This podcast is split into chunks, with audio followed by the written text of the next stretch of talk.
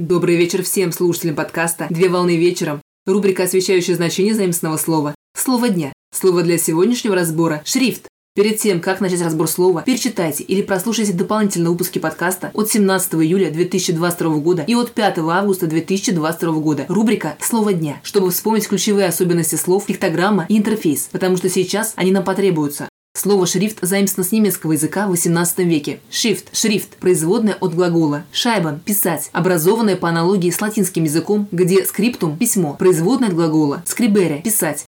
Шрифт – это графическая форма знаков определенной системы письма. Шрифт представляет собой графический рисунок начертаний букв и знаков, составляющих единую композиционную и стилистическую систему, набор символов определенного размера и рисунка, предназначенный для оформления текста. История развития начинается с первой письменной формы – передачи мысли – пиктограмма, которая использовалась для изображения объектов в пещерах. После пиктограмм начался следующий этап развития письменных знаков – идеограмма, в свою очередь из которой возникли иероглифы, которые могли означать как отдельные звуки, так и целые слова и понятия. Затем появился финикийский алфавит, как одна из систем фонетического письма. К основным характеристикам относят следующие показатели. Это емкость, насыщенность, начертание, различимость, размер, кегель, удобочитаемость, четкость и ширина. В зависимости от вариантов начертания различают следующие основные разновидности – жирный, курсивный, нормальный, полужирный, прямой, узкий и широкий вид.